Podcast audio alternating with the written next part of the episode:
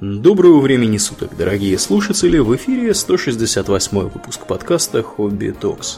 С вами его постоянные ведущие Домнин и Аурлиен. Спасибо, Домнин.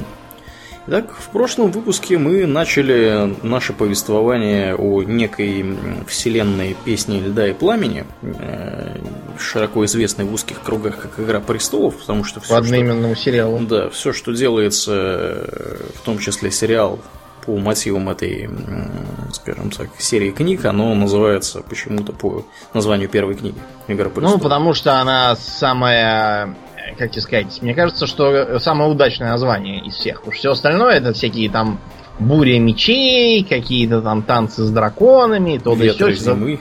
Да, все это звучит как какая-то попсятина, если честно. Да. А вот «Игра Престолов» — это нечто интересное. Я думал, ты скажешь, первая книга самая удачная. Нет, я имел в виду именно название, почему самое удачное. По количеству умерших персонажей. Я, если честным быть, я вот не могу понять, какая из книг, какая по счету, потому что я их читал всех таким залпом, так сказать, и для меня это была одна единственная история. Так что сказать, что там было в какой, кроме самой первой, я не могу. Но вообще-то для нас все началось не с книг, как и для многих других. Угу. Есть, конечно, среди нас такие матерые ветераны, которые все это читали еще когда оно не было мейнстримом. Угу. Но для большинства, включая нас, все это началось с сериала одноименного. И несмотря на то, что в России все это с 96-го года. Да, с 96-го года первая книжка. То есть писать он их начал с 91-го, по-моему. А у нас они появились в 96-м году. Первая книга была переведена в 96-м. В 91-м у нас были другие дела, более важные, чем чтение книг. Да. Вот. И несмотря на это, вот как-то мы не читали. Я вам скажу сразу, что вплоть до достаточно взрослого уже возраста я отрицал напрочь все фэнтези, в котором нету эльфов, орков и гномов. Потому что я считал, что если какое фэнтези... неправильное фэнтези. Да, но оно должно быть вот как во втором Warcraft, с которого для меня все и началось. Ну да, я думаю, для многих. Ну да, у меня на самом деле был опыт, разумеется, с чтением «Хоббита» во втором классе или каком там...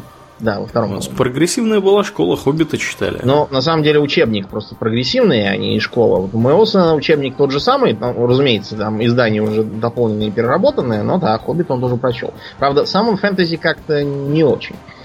По его части скорее космооперы всякие. Типа «Звездных войн». Да, мы попробовать 40-тысячник ему запулить, может, он понравится. Погоди, может быть, пусть подрастет сперва. Ой, я тебя уверяю, что он брутален и суров, как не знаю. Сколько лет ребенку? Ему 9 лет, будет 10. Брутальный и суровый 9-летний ребенок. Я тебя уверяю, он был суровым и брутальным, еще когда был совсем крошечный, когда, например, ему было 5 лет, мы его хотели в 6 отдать в школу, и все, ему говорили, вот пойдешь в школу, будет там то да сё, там уроки интересные. И под конец он такой, на очередной вопрос, хочешь пойти в школу? Он говорит, да хочу, просто я не готов про это целыми днями разговаривать. Так что я тебя уверяю, его уже ничем не удивишь и не напугаешь. Не воспитывайте детей так, как Домнин. Что я вам могу сказать? А то будете составлять конкуренцию, вот. Так что не воспитывайте. Так вот, мы действительно с сериала начали. Причем, кстати, нам сериал посоветовали, мне, по крайней мере, посоветовали сигильдийцы в... Я играл, по-моему. Или это был World Republic, я не помню. Какие-то сагильдийцы, короче, это были. Так что за что им большое душевное спасибо. Я полез смотреть, очень впечатлился, а через некоторое время стал читать и книгу. Дело просто в том, что серии выходили первого сезона медленно, а мне очень хотелось узнать, что там дальше. Я поэтому стал читать книжку с опережением. И тут же пересматривать то, что я прочел в сериале. Значит, сериал так долго не выходил, хотя предложения экранизировать популярную книгу поступали сразу практически, но Мартин всех их посылал. Как Джеймс Кэмерон говорил, что нет технологий, чтобы «Аватар» снимать. Ну да, он говорил, что дело даже не столько в технологиях, сколько денег нет таких. Он считал, что денег нет, а телебюджет, принятый на тогдашнем уровне, потому что, какие вот были сериалы в 90-е? Помнишь «Крутого Уокера»? Был такой, да. А детективное агентство «Лунный свет» раньше было, в 80-е, мне кажется, да? Ну, по-моему, да. Потому что, да. Факт то, что, ну, вы помните, какие то были сериалы, если вы не младше, по крайней мере, намного нас, и помните, что сериалы снимались по принципу как? Набираем 4 актеров, плюс периодически зазываем там массовку из друзей и знакомых, кто-нибудь свою машину жертвует на это дело, и там шмотки кое-какие, и все, сериал поехал. Понятно, что «Игру престолов», которые такие масштабы, что вот мы... Я вот как готовился к этому выпуску, у меня вообще глаза лезли из орбит, потому что столько всякого материала, все приходилось решать, что оставить, что выкинуть, потому что иначе можно до утра дорассказываться и все равно не рассказать все. Ну да, это он может, да. Проверено, да. Проверено, неоднократно. Ага. В общем... Да, так что Мартин говорил, нет, никаких экранизаций, но потом его уверенно стал подтачивать в том числе Питер Джексон, который снял своего «Властелина колец». Дело только не в том, что он его снял, а в том, что в студии внезапно врубились в то, что сериалы по фэнтези это приносят большие деньги, и, соответственно, бюджет тоже должен быть солидный. Вот так оно и началось. Значит, я сериал досмотрел где-то до середины второго сезона, дальше я его бросил и стал просто читать книги. Ну, вот. Да. Я, напротив, досмотрел все, что есть, но не читал книг. Но практически не читал книг. Я начал читать книгу, но довольно быстро, где-то, не знаю, может быть, на четверти или на третьей остановился. Что, глаза устали? Не помню почему. На что-то я переключился на другое. Понятно. Ну, в общем, почему я перестал? Потому что мне вот стало казаться, что со второго сезона он уже куда-то не туда идет, и, судя по вестям с полей, которые мне докладывают, он как-то капитально стал отходить, причем, как мне кажется, не в лучшую сторону, а в какую-то такую более попсовую, что ли. Это мои личные вкусы, я никому ничего не навязываю. Да, мне, да. Это, в общем-то, то, как снимают нынче сериалы. Все хотят дикого порева в кадре, там, драконов, и как бы публика требует этого, и снимают вот это, естественно. Поэтому, собственно, и такие бешеные рейтинги у него. Поэтому я, в общем, решил, что я лучше к ним... Понятно, что любой сериал, который снимается, он всегда будет... Ну и вообще экранизация, они всегда будут... отличаться от первоисточника по нескольким, так сказать, типам. Тип первый — это абсолютно необходимое объединение персонажей. Да, да. Потому что в книге можно завести дофига персонажей, и тебе это не будет ничего стоить. А в кино это значит, на каждого надо нового актера набирать. И поэтому вот, например, после небольших перестановок, когда прежнего начальника стражи в Королевской гавани отправили на севера, на эту должность в сериале назначают одного из уже как бы существующих персонажей, а не отдельного персонажа, как в книге. Понятно почему, потому что нового актера вводить для того, чтобы он поучаствовал в одном диалоге, а потом его убивают в битве, причем это даже не видно. И в книге почти никак не описывается. Это глупо. Ну, да. Как разоришься. Согласись, Домнин, это вообще, конечно, это хардкор, когда у тебя там счет персонажа идет на многие десятки или даже на сотни. Сотни уже. Как, да, например, вот есть такая книжка замечательная, «Сильмарион» называется, если кто-то вдруг не слышал. Вот, это как бы предыстория «Властелина колец». Очень сжатая. Вот. И суть в том, что в этой книжке там что ни глава, то новые персонажи. Там практически персонажи, как бы, ну, есть несколько, да, вот как бы небольшая группа, которые проходят более или менее постоянно через всю книгу. Но, тем не менее, там столько персонажей, что я не знаю, как можно по «Сильмариллиону» снять какое-нибудь кино. Вот для меня это просто невозможная задача видится. Ну, придется многих выкинуть. Да, именно так. Тут то же самое и с «Игрой престолов». Потом вот в экранизации Warcraft, я думаю, многие удивились, что Гульдан не совсем похож на того Гульдана, к которому мы привыкли. То есть внешне-то он одно лицо, но он несколько более сложный персонаж получился. И вместо психанутого колдуна, который стремится только исключительно к тому, чтобы служить Саргерасу и от него что-нибудь полезное урвать для себя, он все-таки печется про орков, пытается на свой лад им... помочь, их возвысить, и похоже, что он абсолютно искренен в этом смысле. Оживляет малыша Тралла даже. Да, да, да, да, да. Причем, ну, видно, что он не просто такой однобокий злодей, каким он получился в игре, а все просто потому, что его образ слеплен из, собственно, Гульдана и старика Нер'зула. Потому что Нер'зула из фильма выкинули, а его черты вот эти вот неоднозначные придали его ученику. А Нер'зул у нас во второй ведь части, да, Warcraft участвовал? Нет, почему? Нер'зул участвовал с самого начала. Просто он соскочил от предложения демонов, куда-то запрятался, поэтому пришлось его ученика Гульдана спешно заменить.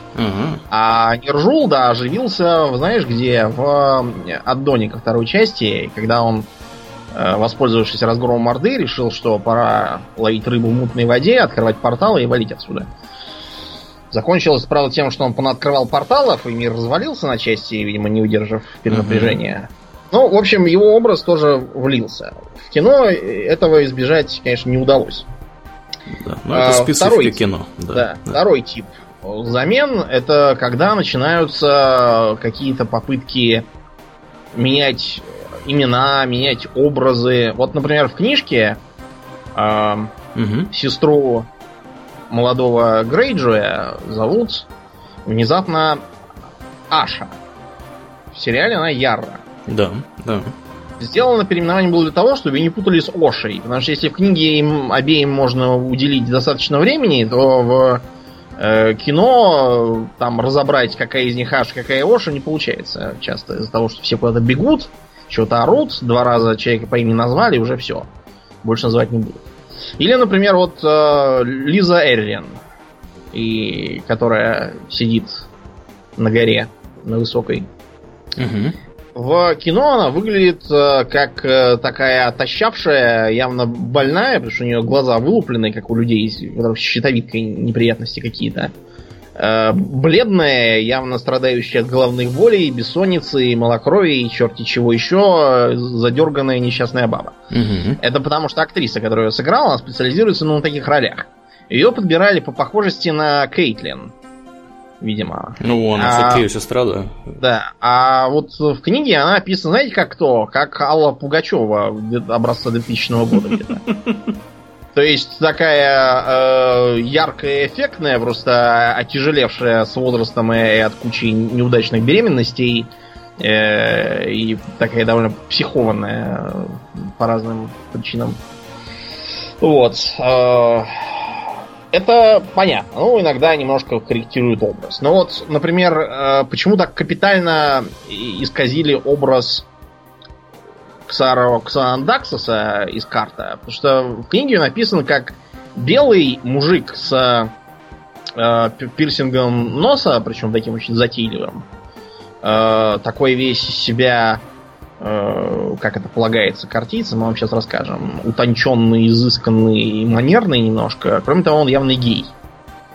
В сериале его играет кто? Здоровенный негр. Здоровый, да, негр, который, походу, перед этим играл там каких-то братанов, там, какого-то биг-дога на районе там в кино про угрозу для Южного Централа и там валил Лос-Сантос-Вагас каких-нибудь. И ведет он себя, на самом деле, примерно так же. Ему просто, видимо, забыли объяснить, что сериал сменился. Вот, а он сам этого не понял. Вот для чего это было сделано, фиг поймет.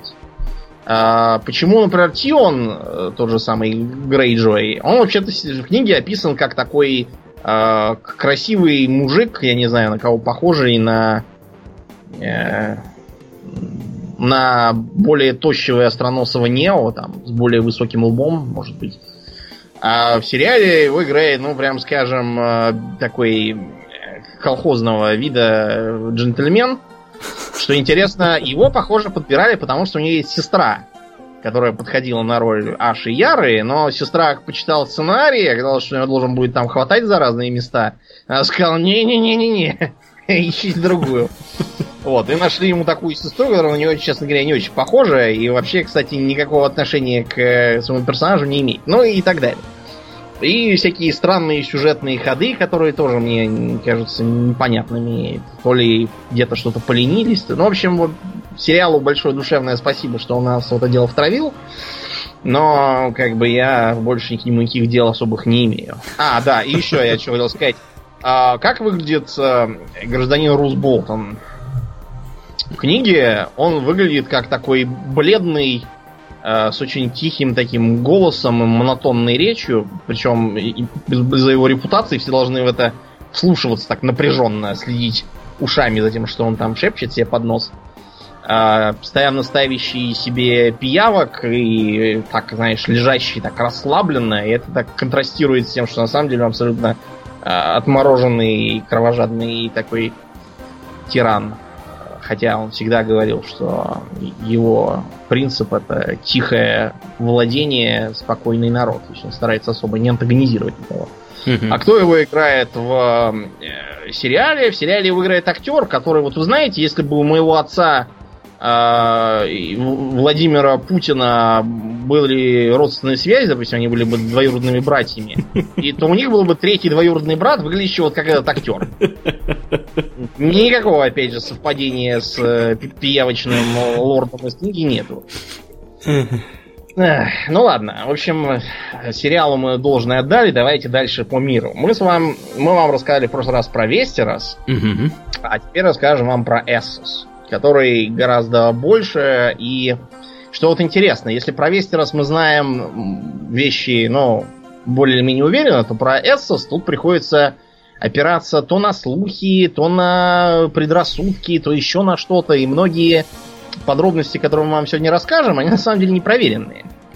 Так что мы вам будем, конечно, стараться отмечать, что вот это по слухам, там, по легендам, но никакой точной информации нет. Мартин это сделал умышленно. Как думаешь, зачем? Загадочная страна за морем. Ну, чтобы показать, да, что у людей такое средневековое восприятие мира, они знают далеко не все о своей планете. Угу. Ну, они знают вот все, что вокруг них, да, поскольку... Они знают, чем дальше, да, тем да, оно становится более туманным и таким откровенно сказочным. Да, да, here be dragons. Как да, на картах да, рисовали драконов. Вот так же... Ну вот. То же самое, то да, же самое. Про драконов я не должен упомянуть. Значит, давайте немножко истории. Эссос континент большой, но на заре существования считается, что первым крупным государственным образованием была империя Старого Гиса. Империя была основана Грозданом Великим, легендарным правителем, в честь которого и поныне в Южном Эссосе называют старших сыновей в владетельных семьях.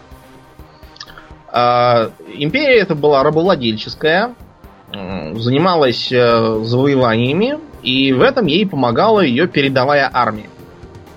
Поскольку гискарцы, судя по всему, изобрели то, что у нас называется фаланга. Mm-hmm.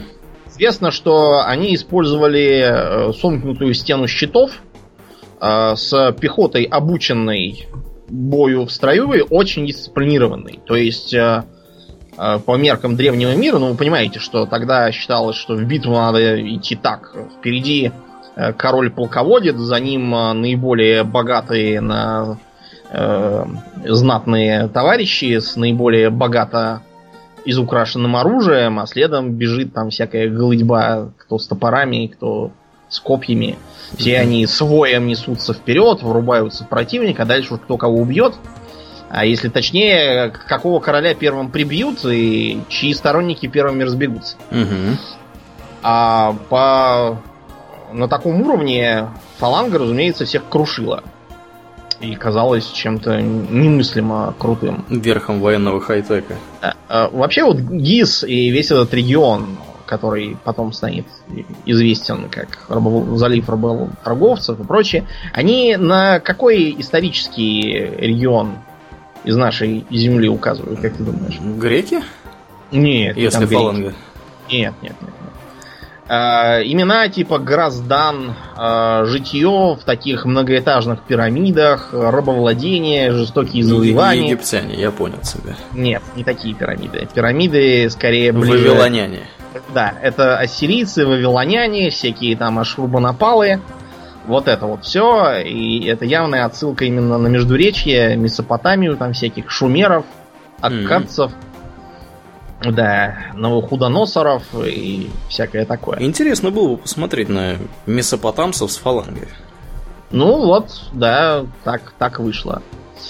Символом Старой Империи был такой зверь, как Гарпия. Гарпию они изображали как такую женщину с птичьими ногами и с крыльями за спиной. Причем крылья на разных изображениях то пернатые, то перепончатые, летучие мыши. Как это все сочетается, не очень понятно. Кроме того, у гарпии часто пририсовывается скорпионий хвост. Почему-то. Интересно. Да. То есть она так и называется, гарпия? Гарпия, да, так и называется. То есть, понятно, окей. Окей. В общем, жила-была эта империя, пока не оформилась на одноименном полуострове Валирийская республика. Мы условимся в этой серии ее называть республикой, потому что freehold на русский просто так не переведешь. Свободное владение. Но это термин такой, скорее, административно-экономический. Была такая книжка, там тоже freehold было в названии, там было что-то про победившие рабство наоборот в США. То есть там негры были господами, а белые наоборот рабами. Книга вызвала яростное неприятие как у белых, так и у черных, потому что белым не понравилось то, что как это мы рабами не хотим, а черные как это мы рабовладельцы, неправда.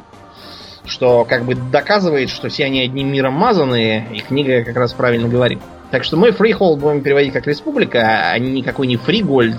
Я уже сказал, что фригольд похож на еврейскую фамилию, а вовсе не на название государства. Да уж, фригольд это как-то странно. Несмотря на такое название республика, там, конечно, была скорее такая олигархия на манер античных всяких государств с выборными должностями, которые занимали всякие там богатые благородные дома. Священная Римская империя. Ну, приходит мне на ум, когда ты говоришь про олигархию и выборное руководство. Ну, скорее, я бы сказал, поздняя Римская республика. Короче говоря, это Валирия, полуостров со множеством вулканов. Больших, маленьких, всяких. Считается, что пастухи, валирийцы, которые пасли там себе своих овец, обнаружили где-то между 14 огней. 14 огней — это вот самые крупные вулканы на полуострове. Обнаружили там драконов.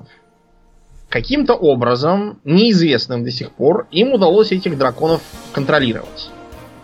Есть самые разные мнения на этот счет. Одни говорят, например, что драконы вообще туда переселились из восточных земель, из так называемой тени к востоку от Асшая, где почти никто не бывал. А те, кто бывал, ничего обычно не рассказывают о том, что они там делают. Сами валирийцы утверждали, что драконы завелись из пламени этих самых вулканов. Есть еще легенда про то, что когда-то там на небе была вторая луна. Эта вторая луна прошла слишком близко от солнца и лопнула, и из нее повывалились драконы. Но это явная сказка. Непонятно также, каким образом они вообще их покорили, поскольку, как становится ясно из книги сериалов, довольно трудно контролировать этих драконов, и они, в общем-то, ни разумностью не отличаются, ни кротостью, ничем. Как их можно приручить, тоже непонятно. Считается, что, возможно, у валирийцев было что-то такое в крови, что давало им контроль над драконом. Возможно. Я имею в виду магию. Есть даже теория, что драконы исчезли в Вестеросе, ну и вообще где бы то ни было из известных земель, как раз из-за того, что стала увядать магия, а следом за ней вымерли и драконы. Кто-то говорит, что магия не просто так увяла, а увядала из-за того, что долго не было пришествий иных севера и прочих неприятностей. Кто-то, что ее умышленно изводили мейстеры, отстаивая свое научное, ну как, с поправкой на средневековые понятия, научное мировоззрение. В общем, валирийцы приобрели контроль над драконами, а дракон — это огромная огнедышащая рептилия, летающая. Бронированная. Да, неуязвимая для легкого стрелкового оружия. Никакого другого оружия не было, поэтому вот так вот. Контролируя драконов, валирийцы пошли войной на Гис, и за 5 войн его совершенно уничтожили. Из этих войн похоже, что много чего было взято из пунических войн. Поскольку, чтобы убедиться в том, что шестой войны не будет, старый Гис, в смысле город столичный, был разрушен. А поля его были засеяны солью? Да, поля были засеяны солью, известью и черепами, как нам сообщают мистеры. Прекрасно. Гискарцев частью истребили, частью поработили и угнали на поля, в шахты и вообще всячески геноцидили их. Так что гискарцы частью были уничтожены, частью разбежались по разным углам. Угу. И, в общем, как единая общность, они перестали существовать, забыли свой язык, хотя традиционные имена остались, так же, как и традиционные топонимы. А вместо этого они стали говорить на высоком валирийском наречии. Впрочем, не все города империи были разрушены, только столица, многие из них остались. Поэтому, когда Валирию постиг рок, они с радостью сбросили с себя ярмо, объявили независимость и стали вести свою жизнь. А что вот за рок такой постиг Валирию? Вот как-то это мимо меня прошло. Что за рок ее постиг? Значит, на месте полуострова можно сейчас обнаружить... Архипелаг.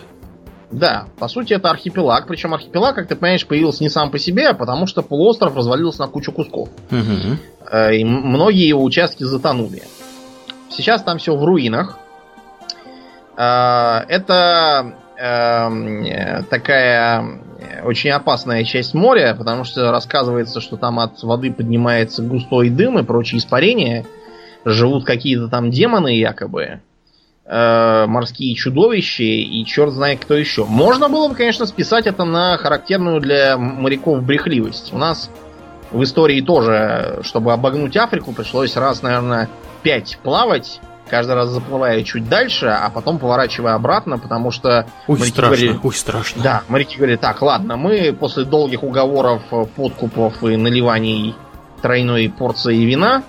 всей команде проплыли мимо того мыса, про который все говорят, что там были драконы, гарпии, гидры, осьминоги, кракены и черт знает там что еще. Ладно. Ну вот впереди еще какой-то мыс. Там-то точно драконы. Поворачивай обратно, капитан. Да, в общем, можно было бы на это списать. Но, как вы понимаете, охочих до грабежа старых руин, на которых наверняка осталось много сокровищ, артефактов и всякой добычи, недостатка в них нету. Угу. Тем не менее, чтобы кто-то вот сплавал туда, награбил и вернулся, и чего-то такого не слыхать. Все, кто туда отправляется, все так и сгинули напрочь. Потом, например, сразу после Рока, например, в городе Кахор, там один... драконий всадник собрал 1000 авантюристов с собой и отправился, чтобы самому стать королем на руинах Валирии. На драконе, разумеется. Все они сгинули. И сам он, и дракон его, и 1000 человек, которые он собрал. В общем, это черная дыра, на самом деле... Да. Туда никто не заплывает, все корабли, потому что там мимо как раз торговые пути идут, заплывают ее стороной и стараются даже, чтобы на горизонте не было видно этого дыма. Самая дурная репутация у Валирии. Считается, что катастрофа была вызвана одновременно взрывом сразу всех 14 вулканов. Почему они вдруг все взорвались, непонятно. Было ли это естественное событие, или, может быть, какая-то там магия была задействована, или еще что-то стряслось, но, как бы то ни было, Валирия сгинула. А вместе с ней сгинули и многие достижения. Какое, наверное, самое известное на просторах Вестероса достижение валирийской технологии? Езда на драконах? Ну, езда-то сама по себе. Я имею в виду что-нибудь, что ты и я можем использовать. Я говорю про валирийскую сталь. А, да, разумеется. Да. Мечи из этой стали популярны везде, стоят бешеных денег, очень редки. Потому что это, я так понимаю, местный аналог там булата, дамаска. Мифрила. Ну, не мифрила. Единственное, что в... В книгах там описывается, что один из мечей большой был расплавлен, и сделано было 2 одноручных меча. Да, это был меч Эддарда Старка, если мне не изменяет память. Угу. Да. У него был здоровенный такой, двуручный меч. Да, двуручный. А сделали 2 одноручных. Угу. Один дали Джоффри, второй еще куда-то ушел. Дело просто в том, что ни булат, ни дамаск нельзя просто так взять, расплавить и ожидать, что из них что-то получится путное. Они просто перестали бы быть булатом и дамаском. Так что, видимо, валирийская сталь — это что-то особенное. возможно, волшебное. Кроме того, если посмотреть на карту Эссоса, то можно увидеть довольно широкую и разветвленную сеть дорог. Так вот, эти дороги вымощены настолько хорошо, что до сих пор по ним можно ездить. Дороги очень широки, так что разъезжаются даже большие повозки без проблем. Никаких там пробок, езда быстрая, никаких там сломанных колес, телег, осей. Лошади не ломают тебе ноги, и вообще одно удовольствие по этим дорогам путешествовать, при том, что прошло уже много тысяч лет, как за ними никто не следит, Валирии нету. А сравнивать это с дорогами в Вестеросе даже как-то и глупо, потому что когда Тирион, например, в Эссосе на них поглядел, он сказал, что теперь-то понятно, что такое дорога на самом деле. Да. А почему это такие хорошие дороги получились? А потому, что их мастили, видимо, с применением драконьего огня. Mm-hmm. Для закалки и оплавления камня там, еще чего. Опять же, на какие дороги из реальной истории это все намекает? На древнеримские. На древнеримские, которые по средневековым меркам были чем-то чудесным, но на самом деле они даже по современным меркам хороши, поскольку у них очень глубокое такое заложение, их строили на совесть. Широкие, большие, мощеные. Фактически именно на римских дорогах и держались вот эти варварские королевства, которые были потом построены. Угу. Валирийцы захватили в свое время контроль практически над всем Эссосом. И вот одна семья даже выселилась на запад, предвидя, видимо, рок, и заняла и Вестерос на некоторое время. У валирийцев была такая вот черта. Эти вот странные светлые, серебристые или платиновые волосы. Сами они утверждали, что это такой вот признак их высокого происхождения, что они как бы не совсем люди, а сродни драконам, и именно поэтому могут ими управлять. То ли они от них произошли, то ли там драконы от них произошли, непонятно. Механизмы их эволюции не установлены. Правда, Вестеросе мейстеры утверждают, что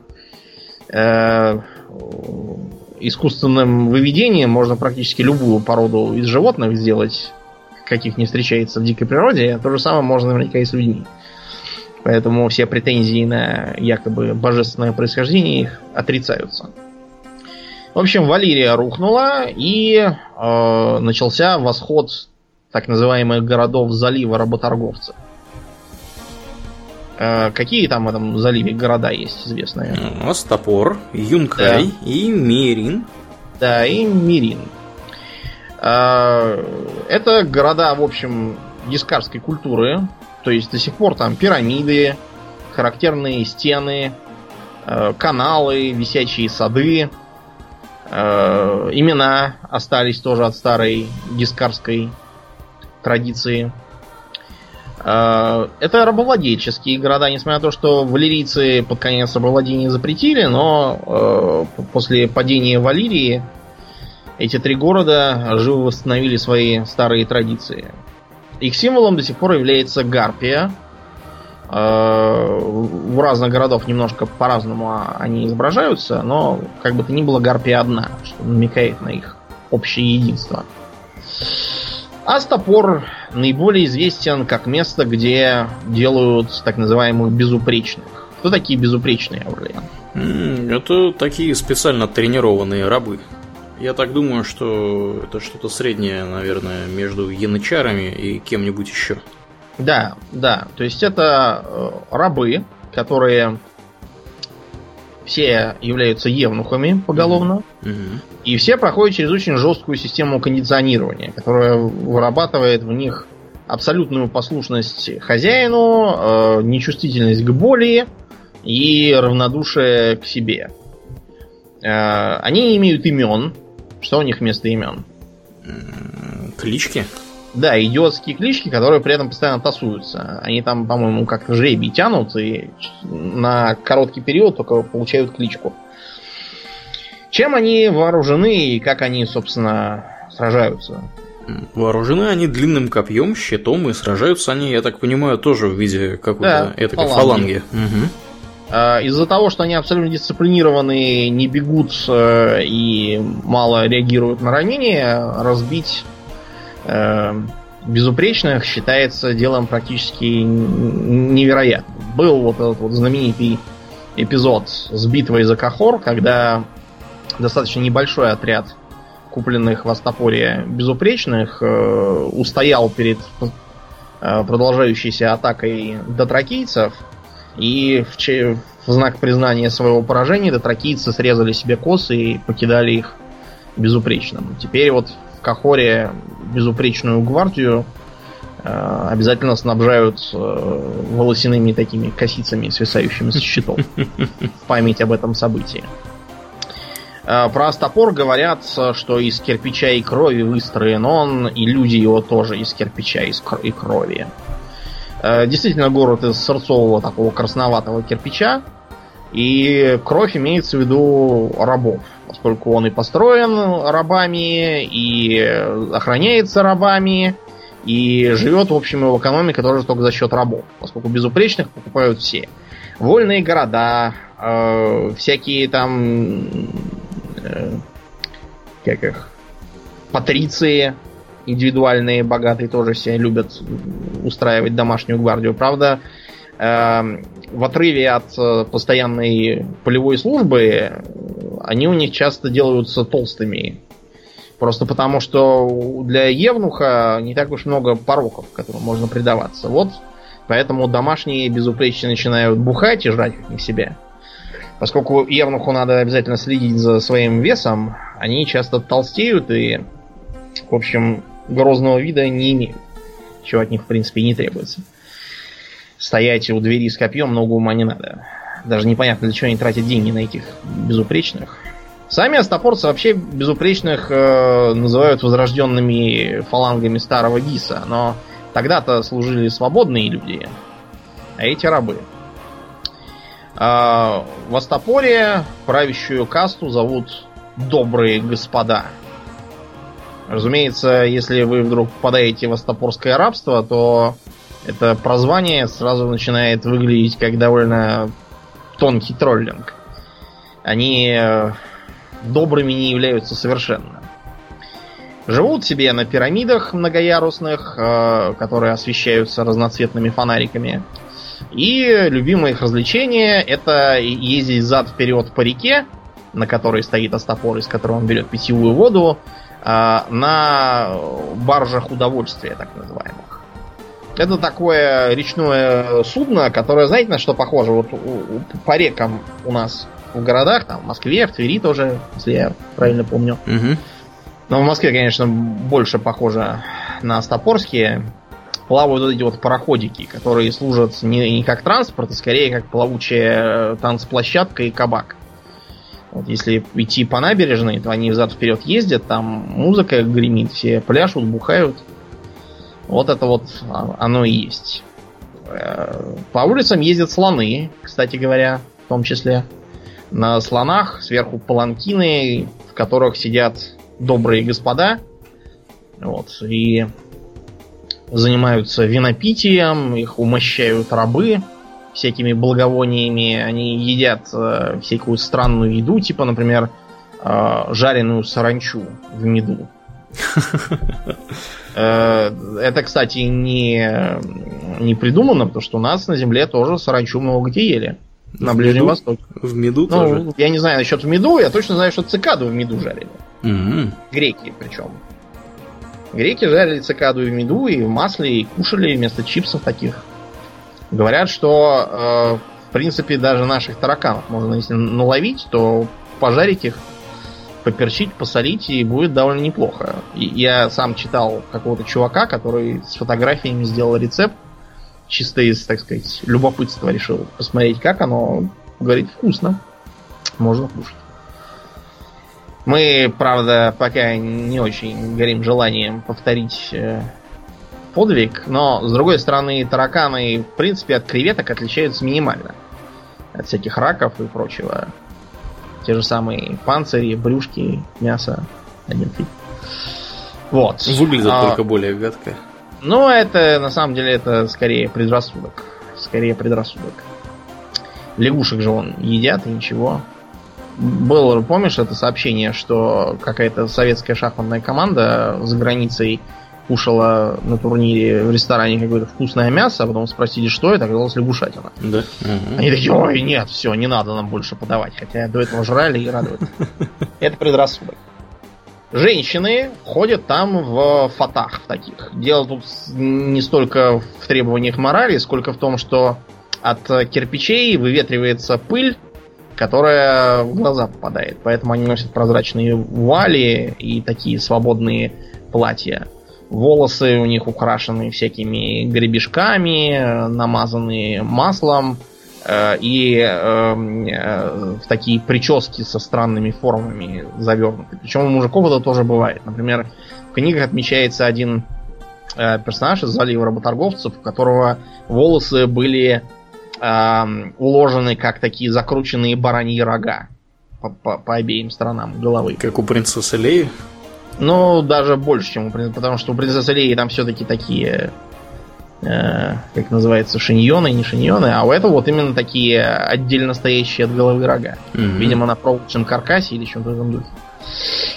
В Астапоре еще устраиваются нечто типа гладиаторских боев, в которых они изображают, как будто они типа воители времен Старой Империи Гиса. Там как бы всякие враги Гиса и другая команда, это, собственно, гискарцы. И обязательно гискарцы должны побивать врагов. Таким образом, они, видимо, сублимируют собственную незначительность в политическом смысле. Похоже на Астапор и два других города. Например, Юнкай называется не красным, а желтым городом. И правят там мудрые господа. Специальность Юнкая — это обучение всяких постельных рабов.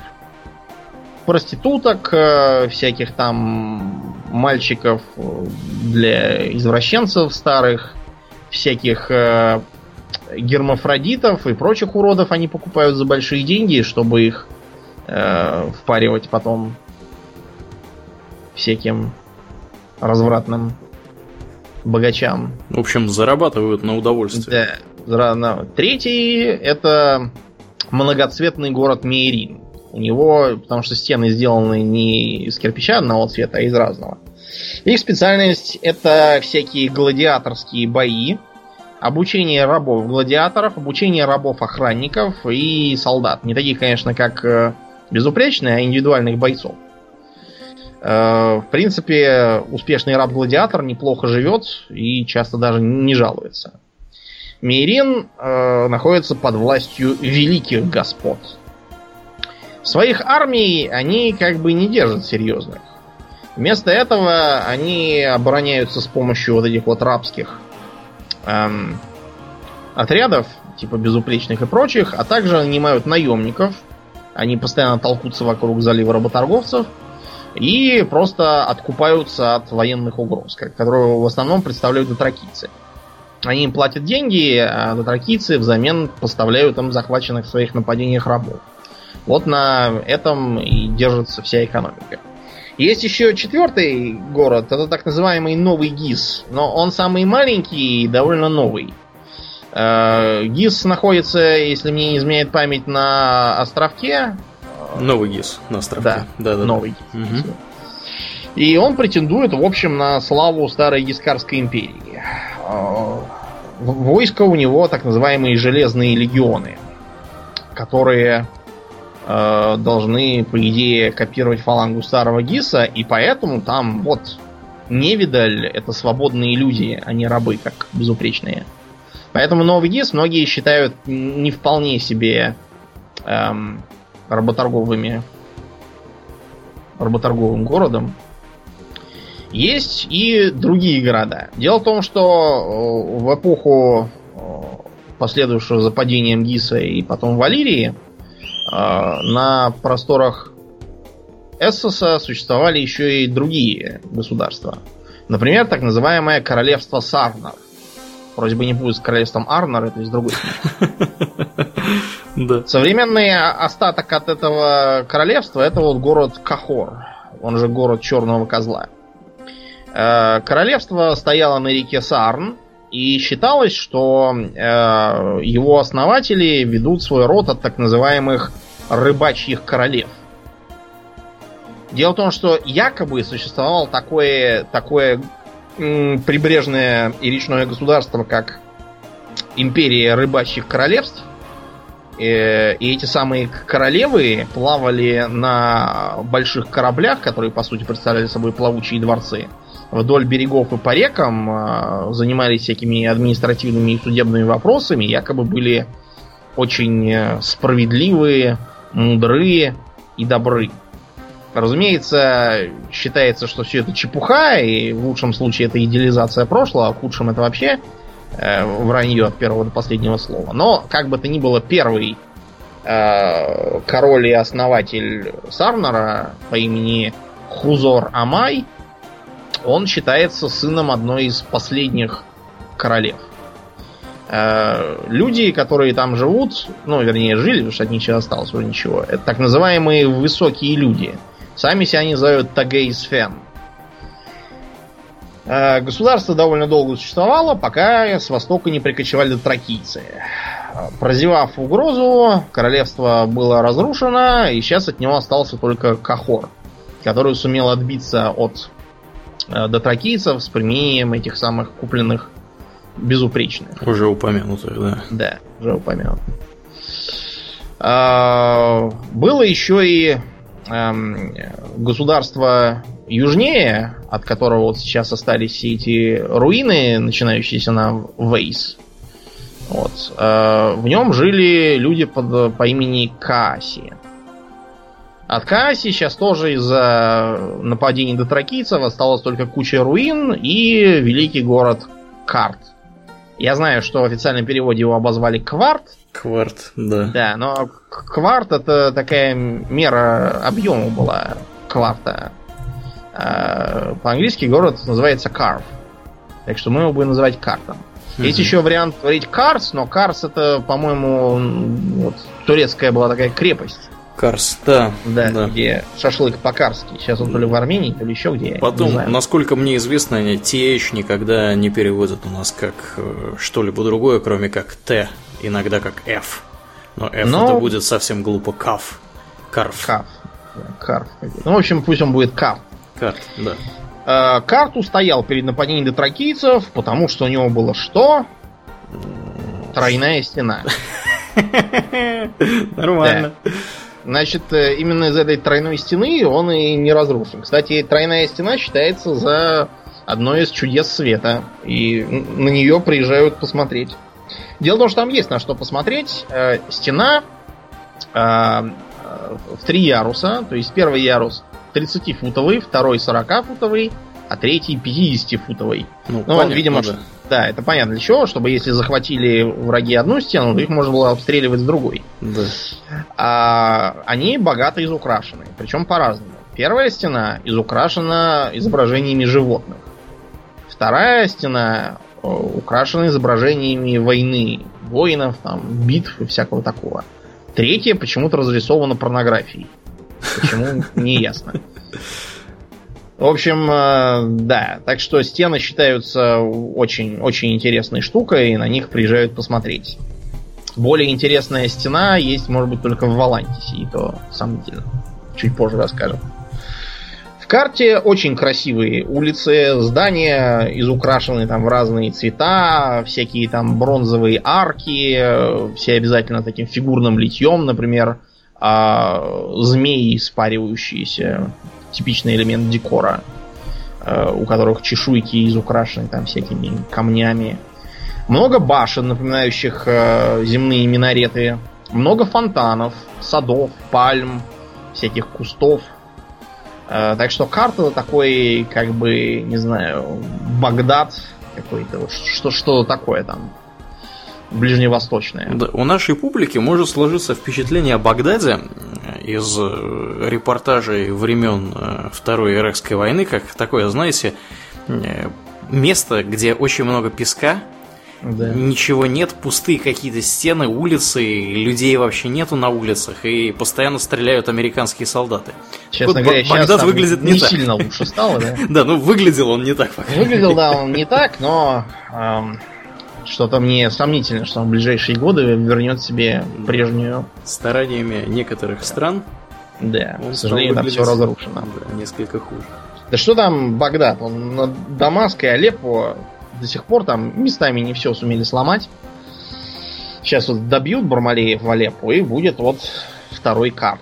Да. Жители карта считают себя исключительно утонченными, изысканными и воспитанными. Внешне они высокие и бледные. И за это дотракийцы называются людьми молока. Ну, видимо, потому что дотракийцам, кроме как с молоком, белый цвет сравнивать не с чем. Вот они и назвали так. Они одеты в такие богато раскрашенные шмотки. Плюс у них, если я ничего не путаю, женщины ходят с одной грудью обнаженной. Да, не путаю, действительно. Такая у них мода считается. Распространен пирсинг, всякие там кольца, вставленные в нос, к которому присоединены цепочки, которые идут кольцам, вставленным в ухо. И все это с такой богатой инкрустацией. Все с камнями, драгоценными металлами. По улицам ездят на валах, на ослах и на верблюдах, что интересно. Кроме того, для жителей считается очень достойным и даже необходимым плакать. Причем плакать от практически любых сильных эмоций. От плохих, от хороших, от разных. Они считают, что это признак воспитанного аристократического человека. Несмотря на то, что в городе жарко, многие ходят в мехах. Не для согревания, разумеется, а... Для понтов. Да, для понтов. Ну, как в современной Америке, где зимой шубу ни на ком не увидишь, а вот летом все только так и рассекают модницы, у кого они есть. Потому что для тепла, на самом деле, шубы эти плохо годятся. И потому что стрижены, и потому что не застегиваются путем. В городе есть своя гильдия убийц, которые называются жалостливые люди. Знаешь почему? Потому что перед тем, как убить жертву, они каждый раз говорят: мне очень жаль. Какая жалость. Да. Поэтому их зовут жалостливые люди. Видите, какой город воспитанный, утонченный. Даже убийцы так извиняются за доставленные неудобства. У них есть любопытный обычай бракосочетания. Дело в том, что экономически муж и жена не объединяют свое имущество, но они могут попросить в день свадьбы подарить что-нибудь из этого имущества, что-нибудь любое. И отказывать нельзя. Это повод для развода. Считается, что это такое... Ну вот как у нас обмениваются кольцами, да, вот это, видимо, из той же серии. Считается, что властями в городе являются так называемые чистокровные, которые заседают в зале 1000 тронов. На самом деле в городе правят не они, это так скорее массовая говорильня. Правят там 3 крупнейшие гильдии купцов и ремесленников. Например, древняя гильдия купцов по пряностям. Есть такая. Все они, в общем, являются настоящими властями. Сбоку где-то приткнуты так называемые колдуны. Колдуны такая довольно сомнительной моральной честности группа. Их боятся. Многие вообще считают их шарлатанами, но все равно стараются с ними не ссориться. Они пьют какой-то странный напиток, называемый сумеречная тень, от которого у них губы... Сумеречная тень? Ты не шутишь? Да. Так и называется. Ну, да, Shade of the Evening. Что-то такое. Вечерняя тень, не знаю. Факт то, что губы от него у них красятся в такой пронзительно синий цвет. Видимо, они его из черники делают. А типичный колдун еще к тому же лысый и нагримированный белилами. У них есть свой, как бы так сказать, гильдейский дом, так называемая палата бессмертных, где якобы живут бессмертные колдуны. Что это на самом деле такое, если там эти бессмертные, и бессмертны ли они на самом деле, неизвестно. В книгах описывается поход в это заведение, но он ничем хорошим не кончился. И довольно трудно сказать, что там действительно было, что показалось, а что было, может быть, какой-нибудь наведенной иллюзией. Почитайте, может быть, что-нибудь поймете. То есть это город чисто торговый. По сути, это такой торговый терминал между Западом и Востоком. Потому что все, что восточнее от карта, уже очень таинственно и имеет сомнительную достоверность. В смысле, сведения о себе. Например, к востоку находится город Асшай. Что известно об Асшае, Аурлиен?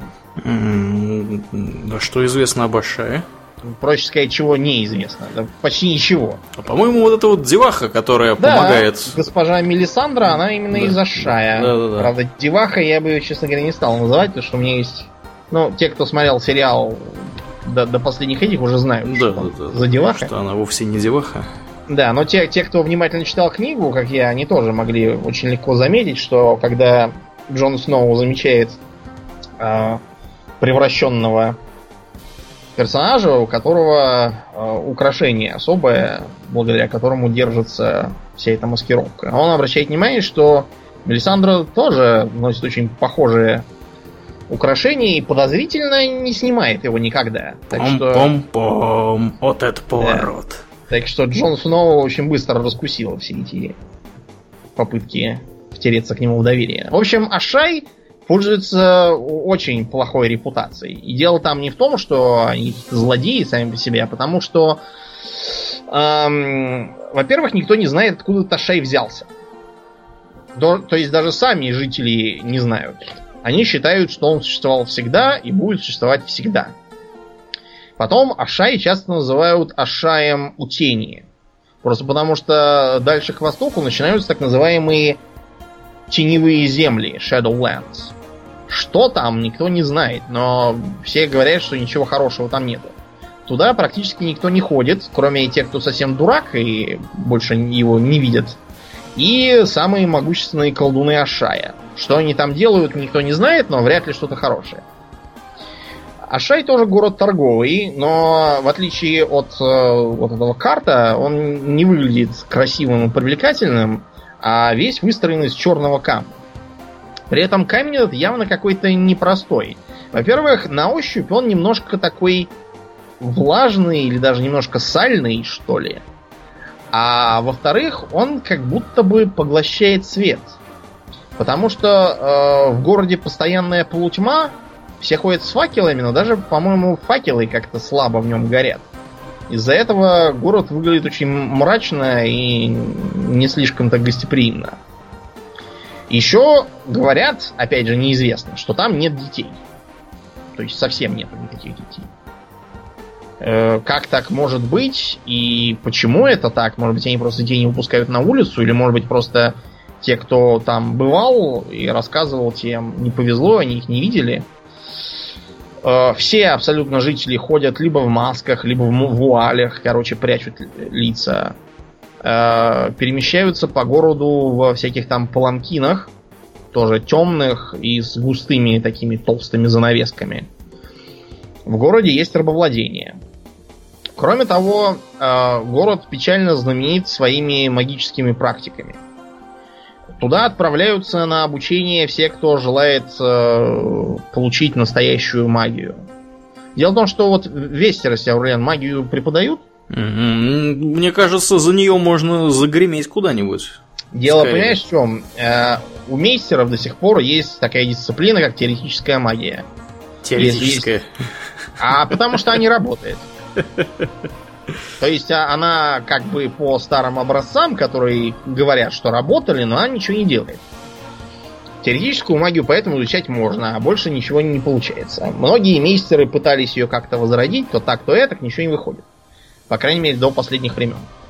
А вот в Ашае есть магия. И то, что показывает Мелисандра, видимо, ей является. Кроме того, в Ашае обучалась Мирири Маздур, которая сыграла самую печальную роль в судьбе наследницы династии Таргериенов. Потом там популярны всякие странные религии. Те, кто подвергается преследованиям в других городах, в Ашае могут не бояться ничего. Например, вот в том же Кахоре есть культ черного козла. Козел изображен на гербе, и одного персонажа, кахорца, тоже за глаза называют козлом. Этот культ знаменит тем, что требует кровавых жертвоприношений. Именно кровавых, в смысле, что надо зарезать жертву. Обычно зарезаются козлы всякие и прочий скот. Но на праздники религиозные режут приговоренных преступников. А в случае сильной необходимости традиция предписывает местной знати резать своих детей в жертву черному козлу, чтобы, так сказать, спасти город. Еще там, наверное, в Ашае единственное место, где открыто практикуется культ ночного льва. Это культ иетянского происхождения, вот, который в кое-каких аспектах, в том числе, популярен среди безликих. Они его считают тоже одним из воплощений смерти. Так вот, черный лев — это якобы такой бог, который должен карать людей за их злодейство. И похоже, что культ ведет свое происхождение из какого-то там гражданского конфликта внутри империи Йети. А может быть, даже из предшествовавшей ей Великой империи Зари. Не ясно ничего, потому что сама империя Зари — это очень сомнительная и такая баснословная страна, которая была или нет, непонятно, но вот культ ночного льва есть, и в Ашае его практикуют. Там всяких там алхимиков полно, аэромантов, тех же самых колдунов. Видимо, картские колдуны тоже имеют происхождение из Ашая. И в Ашае еще признаются разные запрещенные искусства, типа, например, искусство отравления, искусство пыток, кстати говоря. То есть абсолютно все разрешено. Никаких запрещенных практик, религий, течений и магий в Ашае нету. Вот. Кроме того, вроде как те три яйца драконов, из-за которых завертелось все в книгах, доставлены были тоже из Ашая, или, по крайней мере, через Ашай, вероятно, из теневых земель. Вот. Ну ладно, дальше на восток забираться не будем. Скажем только, что существует еще так называемая империя Йети. Да. С очень китайским названием. Да, как нетрудно гадать, действительно изображает Китай. Правда, жители его на китайцев не похожи. И единственное, что в них есть такое интересное, это то, что они носят шапки из обезьяньей шкуры и оставляют хвостик, чтобы он свисал сзади, как косица. Ну вот вроде как у американских поселенцев они делали из енота шапку и оставляли хвост. Вот так же и эти. Страна называется Золотая империя Йети. Считается, что якобы это наследница вот этой самой Великой империи Зари, которая была или нет, неизвестно. Считается, что там есть божественный император, который правит всем. Но вроде как его власть то ли номинальна, то ли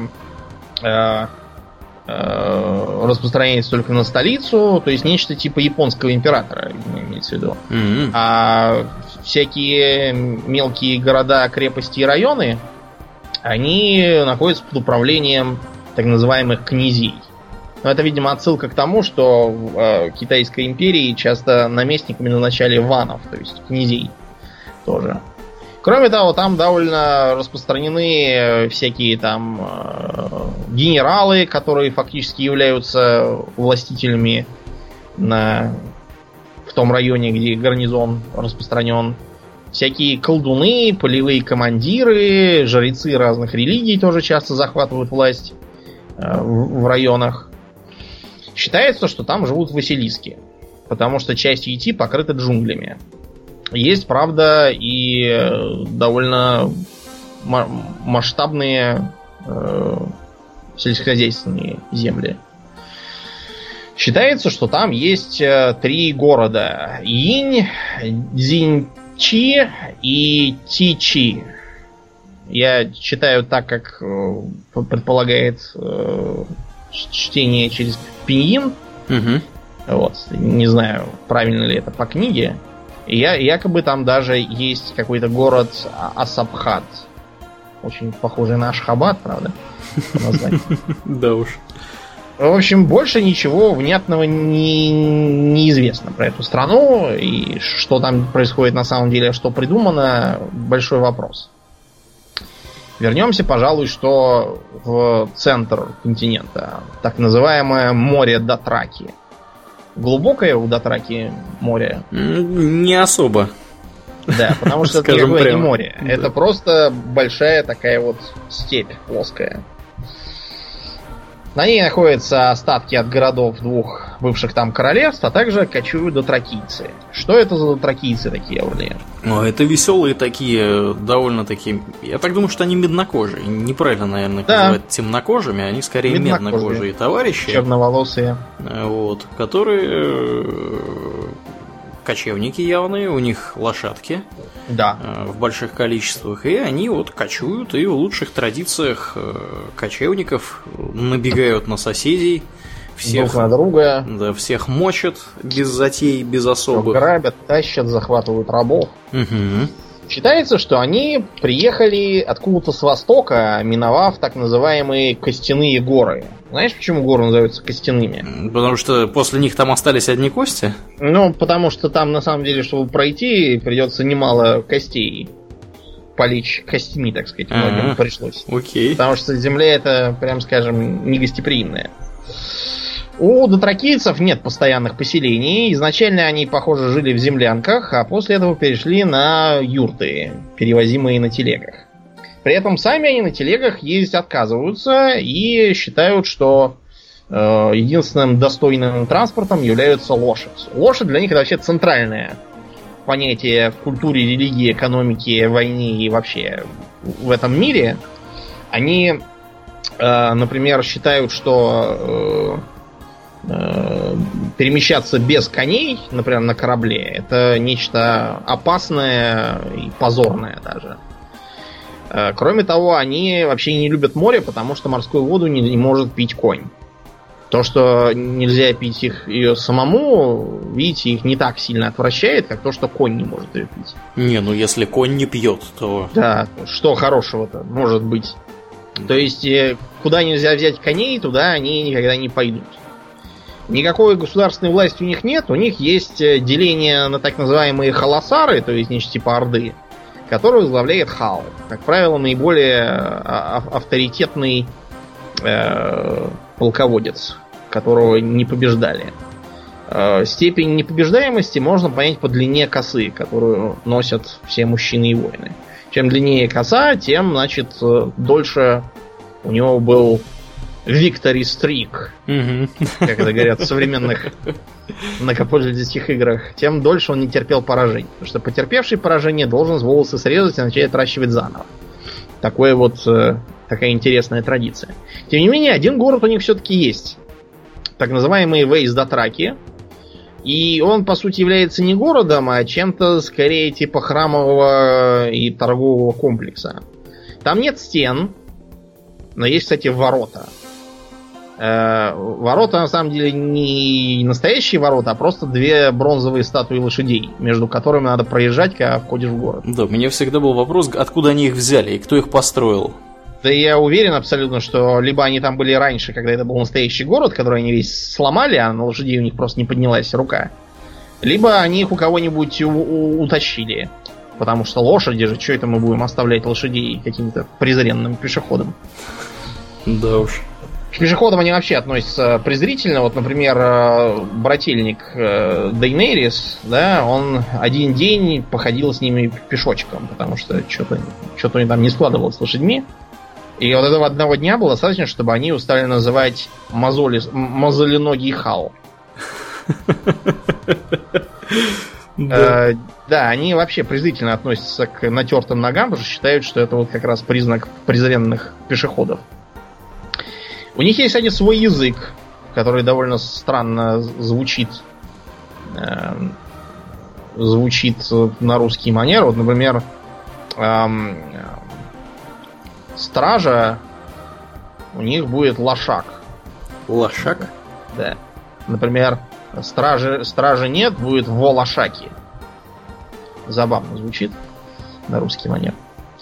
Лошадь для них это еще и основная еда. Они считают, что конина это наиболее полезное и вкусное мясо. Гораздо лучше, чем, например, говядина там, или свинина какая-нибудь. Стараются питаться исключительно кониной. Много пьют молока, едят творог. А алкоголь у них это кумыс. Ну, то есть, в общем, все списано с наших земных кочевников. Угу. Все как есть. Беременным женщинам предлагается сожрать сырое лошадиное сердце, чтобы, так сказать, набраться сил. При этом, кстати, беременную вплоть до момента родов никто не освобождает от того, чтобы тоже ездить на коне. На телеге ехать можно только если уже в процессе родов все пошло. И нет, телега ради такой ерунды останавливаться не будет. Едем дальше. Еще на телегах ездят совсем малые ребята, ну, которые просто вообще сидеть не умеют, не то что на коне. Старики, которых почему-то не бросили, а оставили. Калеки, которых тоже не бросили помирать, что вообще-то типично для дотракийской культуры. Вот. Есть одно исключение. Вдова хала должна быть доставлена в Эйс Дотраки, где они сидят своеобразным советом. На этот совет надо, например, привозить новых жен халов. В Эйс Дотраке есть свой базар, где можно продать добычу, купить нужное, потому что у дотракийцев, разумеется, есть постоянная нужда в оружии, в частности, металлическом. У них есть такой традиционный меч, так называемый арах. В сериале арах почему-то изобразили как вот этот египетский хопиш, похожий на серп. Это, видимо, потому что они криво поняли серповидное лезвие. Но там речь идет скорее о сабле, типа шамшира, угу, или скимитара, а вовсе не об арахе. Да, что более логично, на мой взгляд. Арах для всадника совершенно неудобен. Да, как он, да, как ему рубить? Да, меч пехотинца. Вот. У них очень много всяких поверий, связанных, например, со смертью. Они не любят трупы. Касаться трупа можно только если его ты убил сам. Они ненавидят колдунов. Любых. Всяких. Вот. Потом, к примеру, они не носят богатых одежд, когда находятся среди своей орды. Они могут наряжаться, если направляются куда-нибудь в город, на рынок, там договариваться о продаже захваченных рабов или о выкупе. Тогда да, они стараются принарядиться, чтобы к ним серьезно относились. А так они все обязательно снимают и носят самую простую одежду из кожи или вообще ходят полуголыми. Вот. Такая интересная раса. Играет самую непосредственную роль в возвышении наследницы Таргериена. Угу. А одной из целей, на которую дотракийцы часто нападают, являются так называемые вольные города. Значит, вольные города — это в основном осколки Валирийской или Гискарской империи. Практически все они бывшие колонии Валирийской республики.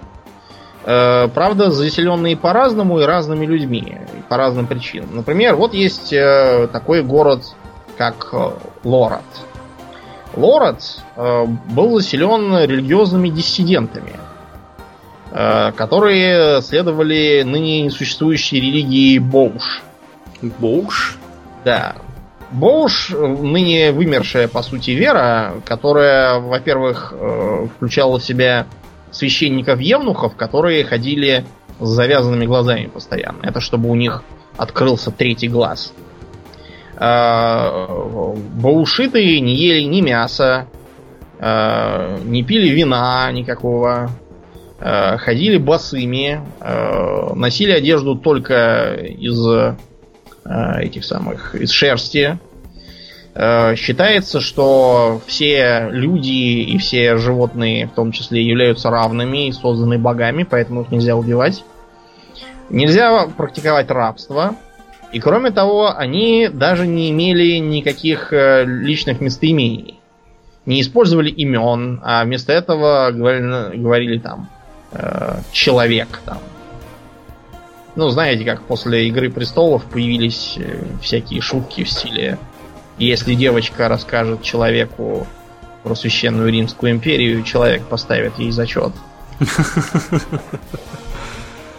Дело в том, что до сих пор сохранилась эта традиция.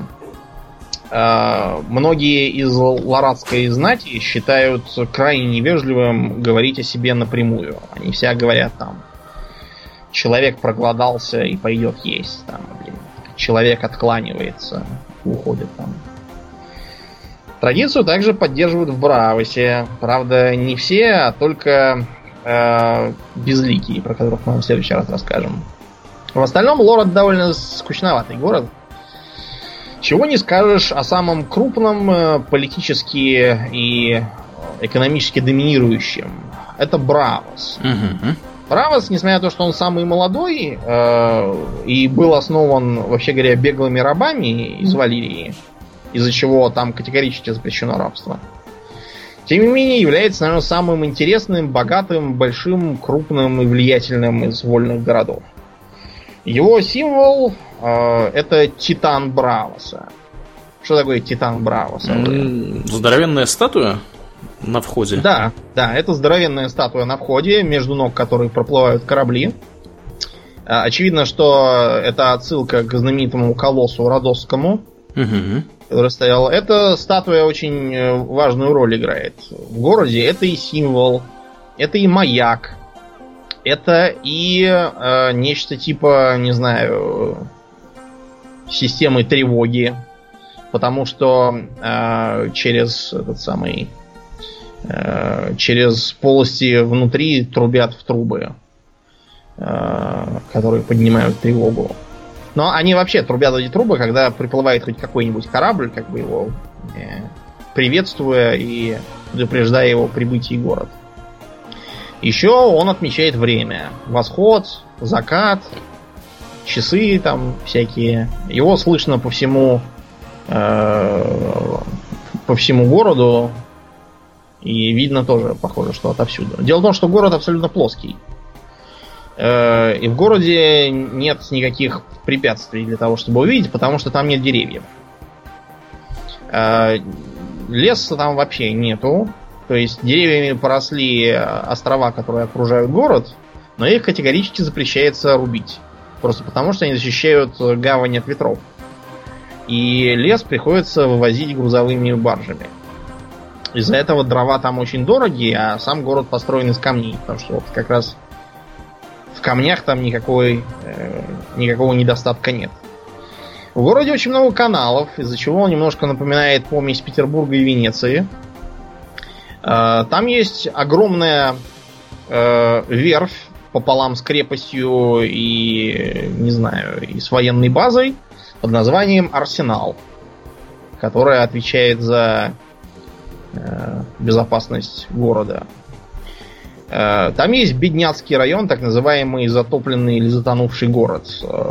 Район, который действительно затопило, и там сейчас только всякие бомжи живут, которым некуда больше податься. Помимо крупного арсенала, там еще есть много маленьких верфей, всяких там торговых пристаней, которые принадлежат частным лицам. В городе, разумеется, как и во всяком торговом центре, огромное количество базаров, складов, есть всякие там кабаки, таверны, гостиницы, бордели со всякими там затейливыми обычаями и традициями. Например, в книге упоминается проститутка, которая с каждым своим клиентом проводит свадьбу, как будто настоящую. И поэтому у нее только по одному клиенту в сутки, может быть. Считается, что это очень круто, дорого и престижно. В городе есть так называемый Бравос. Знаешь, что такие Бравос? Бравые ребята?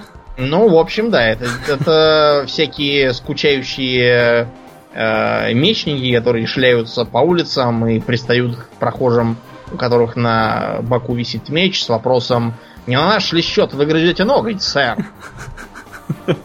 Грызу ноготь, сэр, да? Да. В общем, они постоянно провоцируют всех на дуэли, а также чтобы человека ограбить, тоже изображают нечто типа вызова на дуэли, отнимают у него все, что он там несет на себе. В отличие от других регионов, в городе популярны узкие колющие мечи, искусство владения, которым называется танец на воде. И вот эти вот водяные танцоры — это местные фехтовальщики. По сути, похоже вот на эту вот итальянскую школу фехтования, про которую мы как-то раз тоже рассказывали. Один такой фехтовальщик, например, был в сериале и книге в первой, пока его предположительно не убили. Предположительно, да, потому что там есть некоторые сомнения в том, что он, во-первых, был убит, а во-вторых, вообще был на этом свете. Есть мнение, что он вовсе никакой не учитель фехтования, а много кто еще и никто конкретный одновременно. Просто какой-то человек. Да, какой-то, который потом внезапно оказался в темнице и почему-то не мог оттуда сбежать, несмотря на свои способности. Да. Есть такая теория. Гипотезка, назовем это так, да. Угу.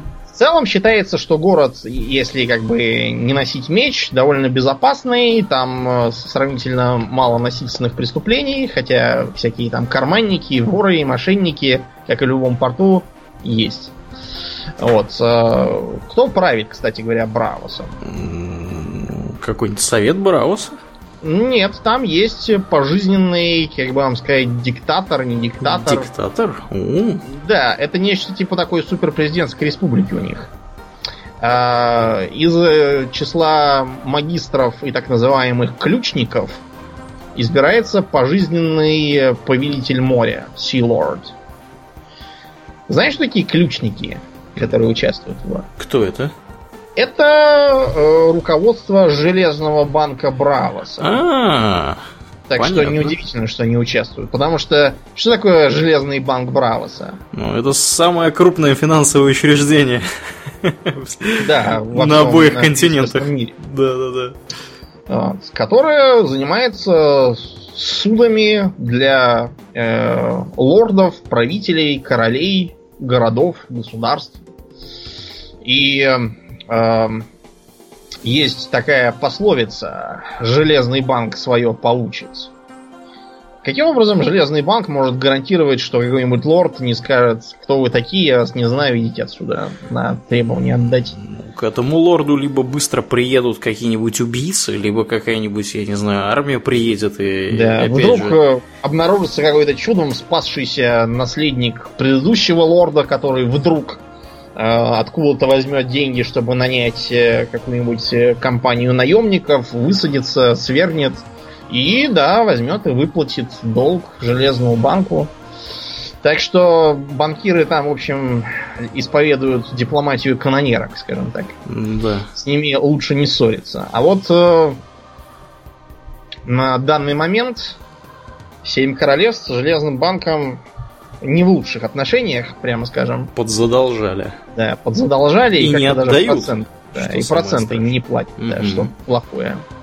Так что, как-то, знаете, неудивительно, что вдруг завелись всякие претенденты какие-то, высадки пошли, непонятно каких наемников. В общем, посмотрим, что будет. Но мне, если я в чем-то и уверен в этой книге, тогда то, что Железный банк Бравоса в накладе не останется. Он никогда не остается. Есть город Пентос. Вот это вот название Пентос, оно к чему отсылает из нашей, так сказать, реальной истории? К пентаграмме? Ну да, но пентаграмм слово из какого языка? Пентос римское? Греческое. Греческое. Да, поэтому Пентос выглядит примерно как Константинополь. А-а-а. Такая характерная архитектура. Внизу гавань, сверху такие вот дома с куполами. Такого стереотипно византийского вида. Город тоже, разумеется, торговый. Очень большой. Больше, например, чем даже Астапор.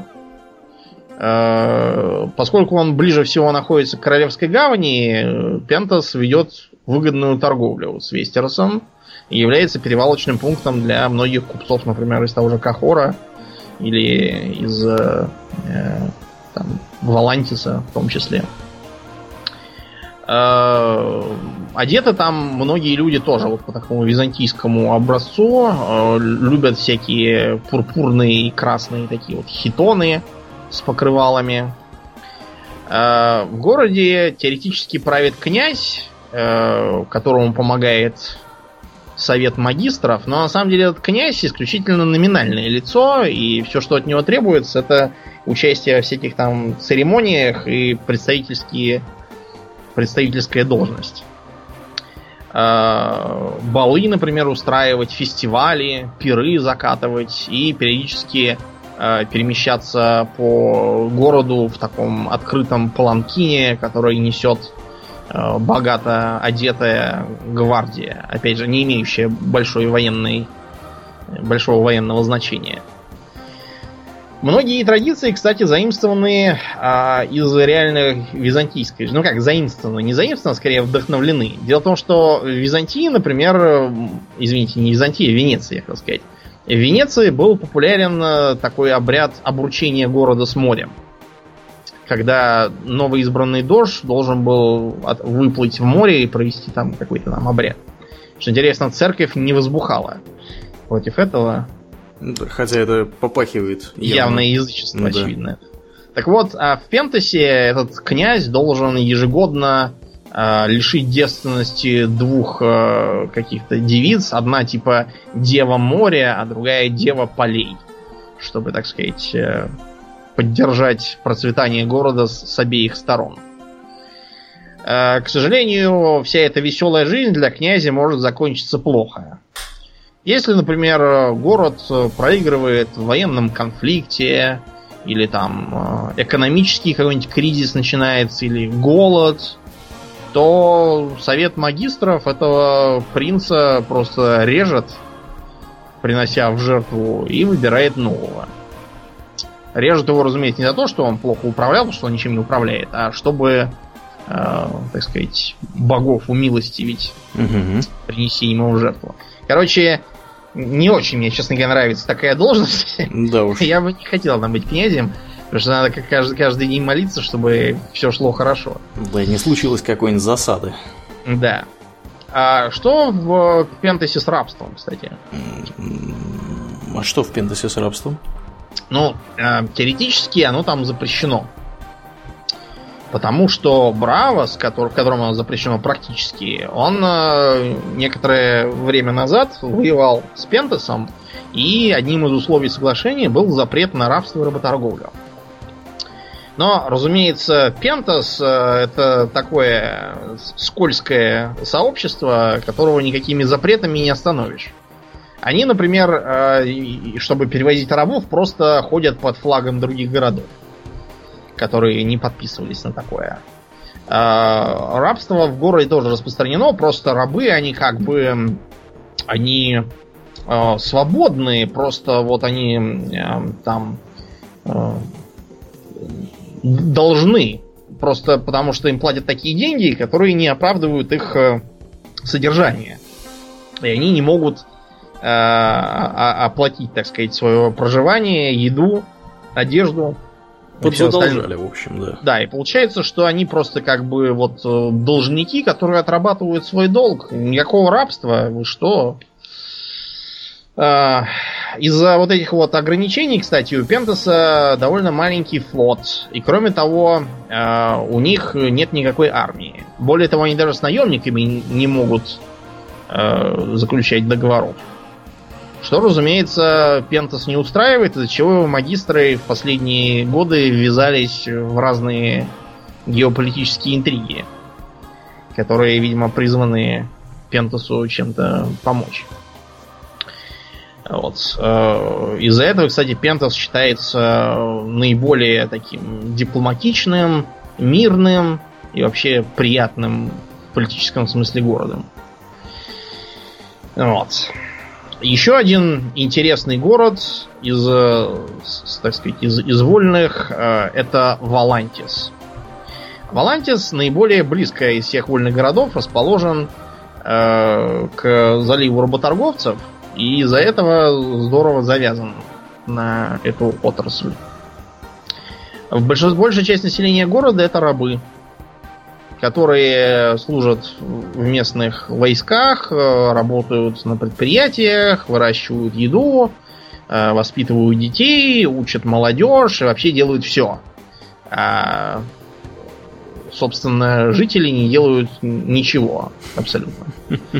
Только живут. Ездят во всяких там паланкинах, которых тоже несут рабы. И себя они называют старой кровью. Валантис таким образом подчеркивает свое происхождение якобы от Валирии и всячески этим кичится. В городе, кстати говоря, есть нечто типа демократии, страшного сказать. Не может быть. Да, ну, разумеется, на выборах могут участвовать только исключительно вот эти вот старокровные персонажи, которые выбирают триархов. Триархов, ну, как вы понимаете, их трое, и они избираются по следующему принципу. У них обязательно должна быть валирийская кровь, то есть они происходят от какой-нибудь валирийской семьи, вот, а избираются они на год, до следующего Нового года. Из-за их высокого положения им обязательно надо перемещаться на всяких там слонах, паланкинах и других способов. Главное, чтобы у них ноги не ходили по земле. Это типа считается для них позором. В городе есть даже партии, представьте себе. То есть у них плюрализм мнений. Да, да. У них есть, ну как плюрализм, у них есть две партии: слоны и... Нет, не ослы, а тигры. Да, я хотел предложить ослов. Да, нет, это тигры. Ну, это понятно, это тонкий троллинг в адрес американской политической системы. Слоны — это купцы, это ростовщики, всякие финансовые аристократия. А тигры, наоборот, это военно-феодальная аристократия. По этой причине они находятся в конфликте интересов. Слоны упирают на морскую торговлю и мирную жизнь. А тиграм подавай захваты территорий, военные походы с добычей и развитие сельского хозяйства. Вот. Так что среди триархов постоянно сменяются представители этих партий и ведут между собой политическую борьбу отчаянную. Самое интересное строение в городе, где, собственно, и живут знатные жители города, это так называемая Черная Стена. По сути, стеной это называть странно. Это скорее такая здоровенная крепость, в которой внутри живут аристократы. Из-за того, что она занимает целый район в Валантисе, чуть ли не половину его, ее называют еще и Старый Валантис. Вот. Туда никого не пускают из тех, кто не аристократ. Никаких иностранцев, никаких вольноотпущенников.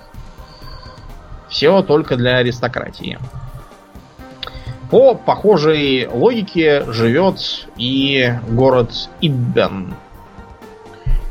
Находится он на севере, на одноименном острове, и населен довольно примечательными людьми. Они низкорослые, коренастые, с бледной кожей, под которой просвечивают синие жилы, и при этом очень волосатые и бородатые.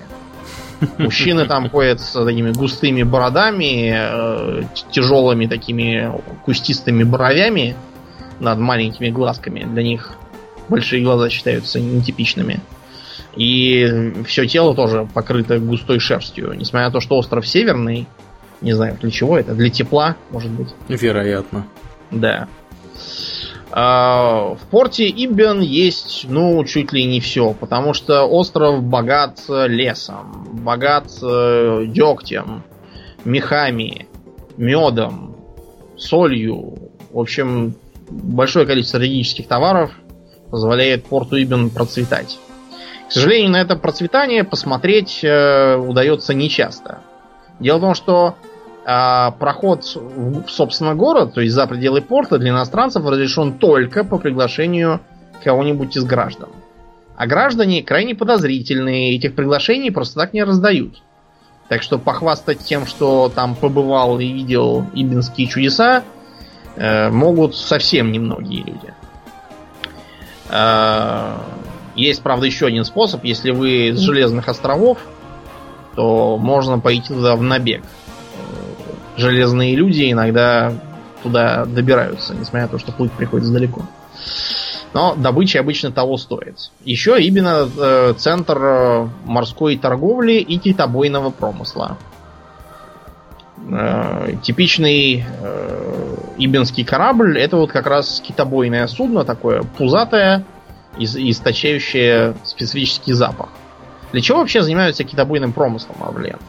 Чтобы жир этот получается китовый. Ворвань, да, ворвань. Угу. Ворвань очень ценное сырье, потому что, во-первых, из нее можно делать парфюм, а еще из нее можно делать отличное топливо, которое есть для ламп, для всяких фитилей и всякого такого. Так что китобойный промысел приносит Иббену неплохие деньги, и на эти деньги они даже пытаются основывать колонии на континенте. Есть такой город Нью-Иббиш к югу. Кроме того, есть еще два южных региона, про которые мы хотели бы вам рассказать. Во-первых, это Летние острова. Летние острова находятся к юго-западу от Старой Валирии и единого государства не представляют. Дело в том, что люди, которые там живут, достаточно темнокожие такие товарищи с именами типа Джаллабар Ксо или там Салладор Саан. Это негры, очевидные, которые, как и исторические негры из нашей Африки, долгое время подвергались грабительским набегам работорговцев. Дело в том, что в истории Летних островов был такой период, как век позора, или как это еще перевести, когда злобный недальновидный правитель стал привечать работорговцев, чтобы спихивать им своих диссидентов. Да, диссидентов, политических противников, пленников, заключенных. Ну и, в общем, кончилось тем, что работорговцы вошли во вкус и стали устраивать массированные налеты. Дело просто в том, что обитатели этих островов такие высокие, сильные, довольно красивые, при этом быстро обучаемые люди, из которых получаются замечательные рабы. Ну, в общем, получалось, что целые деревни. Вот она сегодня стояла, а завтра ее уже всю угнали в рабство. Всякие мелкие царьки тоже постоянно продавали рабов из числа пленных, что, в свою очередь, провоцировало новые войны и набеги на соседей, чтобы нахватать этих самых пленных. Короче говоря, судьба обитателей Летних островов была незавидной до тех пор, пока не появилась воительница по имени Ксанда Ко. Ее еще называют принцессой долины сладкого лотоса. Я уж, честно говоря, не знаю, почему лотос сладкий. Не пробовал его есть никогда. Сама она тоже посидела в рабстве, но ей удалось освободиться, сколотить стаю товарищей и объединить со временем все острова под своей властью. После чего она, во-первых, категорически запретила рабство вообще, а во-вторых, создала особую гвардию, вооруженную длинными луками, которые могли пробить даже стальную пластинчатую броню. Вот. Кроме того, она профинансировала строительство флота из так называемых лебединых кораблей, подозрительно похожих на наши каравеллы, судя по описанию. Mm-hmm. Используя эту силу, ей удалось начать войну против работорговцев и в итоге навсегда прекратить их нападение. С тех пор рабство на островах считается чем-то еще худшим, чем даже в Вестеросе. Потому что для Вестероса это все так, теоретические рассуждения, а для негров Средних островов это печальная история. К сожалению, потом единое государство развалилось, но вроде как рабство все-таки запрещено, и на островах ведется сравнительно нормальная жизнь. Сравнительно. Все-таки бывают иногда налеты. Например, был такой печально известный рейд на город высоких деревьев, когда 1000 человек были обращены в рабство, все разграбили, спалили и унесли. Вот. В общем, такая вот там жизнь. Ну и к востоку находится континент Саториус. Про Саториус известно, наверное, меньше, чем ничего. Он покрыт джунглями. Там жарко. Там живут люди... Как вот... В... Люди-дикари? Да. Лицо ужасные, раз... добрые внутри? Внутри они, честно говоря, тоже ужасные, потому что, в общем, считается, что там живут такие пестрокожие персонажи с какой-то черно-белой кожей. То ли они белые с черными пятнами, то ли черные с белыми пятнами. Здоровенные такие, на горилл похожие, у них такие длиннющие руки, такие скошенные лбы с тяжелой челюстью и такая грубая черная шевелюра. У них еще такие вот характерные для африканцев плоские широкие носы. При этом еще и курносы, из-за чего они похожи на таких свинюшек. Говорят, как будто местные женщины не могут рождать совместное потомство от чужаков. Получается, либо мертворожденные, либо всякие мутанты.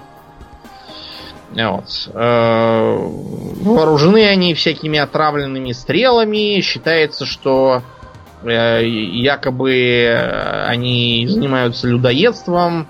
У них какие-то там странные религии с жуткими ритуалами. Короче, честно говоря, трудно сказать, что из этого правда, а что было придумано. Вот. И кроме того, ходят слухи, что якобы на этом самом Саториусе есть еще похуже аборигены. Например, какие-то люди-ящеры, и даже будто бы живут какие-то троглодиты в пещерах, которые слепые, безглазые, ориентируются на слух и запах. И утаскивают кого-то там. Морлоки какие-то. Да, какие-то морлоки. Еще там, что интересно, много диких обезьян. Как в Бразилии примерно. Вот. Короче говоря, на Саториус лучше не отправляться. Как будто мало было злобных людоедов, аборигенов. Там еще куча всяких болезней. Например, танцующая чума, сладкая гниль, красная смерть. Короче, в общем, да, одни названия чего стоят. Например, Wormbone, то есть червивость костей, что ли. Что-то я даже представлять не хочу, что это такое. Как это выглядит все. Да. Ну и, конечно, знаменитая серая смерть, которая превращает кожу в нечто типа чешуи, напоминающей камень, и потом человек превращается в зомби. Там уже заразного, тоже происходит, по слухам, именно с Саториуса. Про такие мелочи, как всякие мухи ЦЦ, злобные осы размером с палец, какие-то оводы, откладывающие яйца под кожу жертв, даже и говорить, мне кажется, не стоит. Что там реально мы не узнаем, я думаю, никогда, потому что никто в здравом уме на этот дикий континент не поедет. Все. Да. Про Эссос, что могли, мы рассказали. В следующем выпуске мы с вами поговорим про великие дома и некоторые организации, которые не были упомянуты. В частности, про безликих, про наемные компании в том числе. Угу. Вот. И на этом завершим свой рассказ о мире льда и пламени. А на сегодня все. Да, будем закругляться. Я напоминаю, что вы слушали 168-й выпуск подкаста Hobby Talks. А с вами были его постоянные ведущие Домнин и Аурлиен. Спасибо, Домнин. Всего хорошего, друзья. Пока.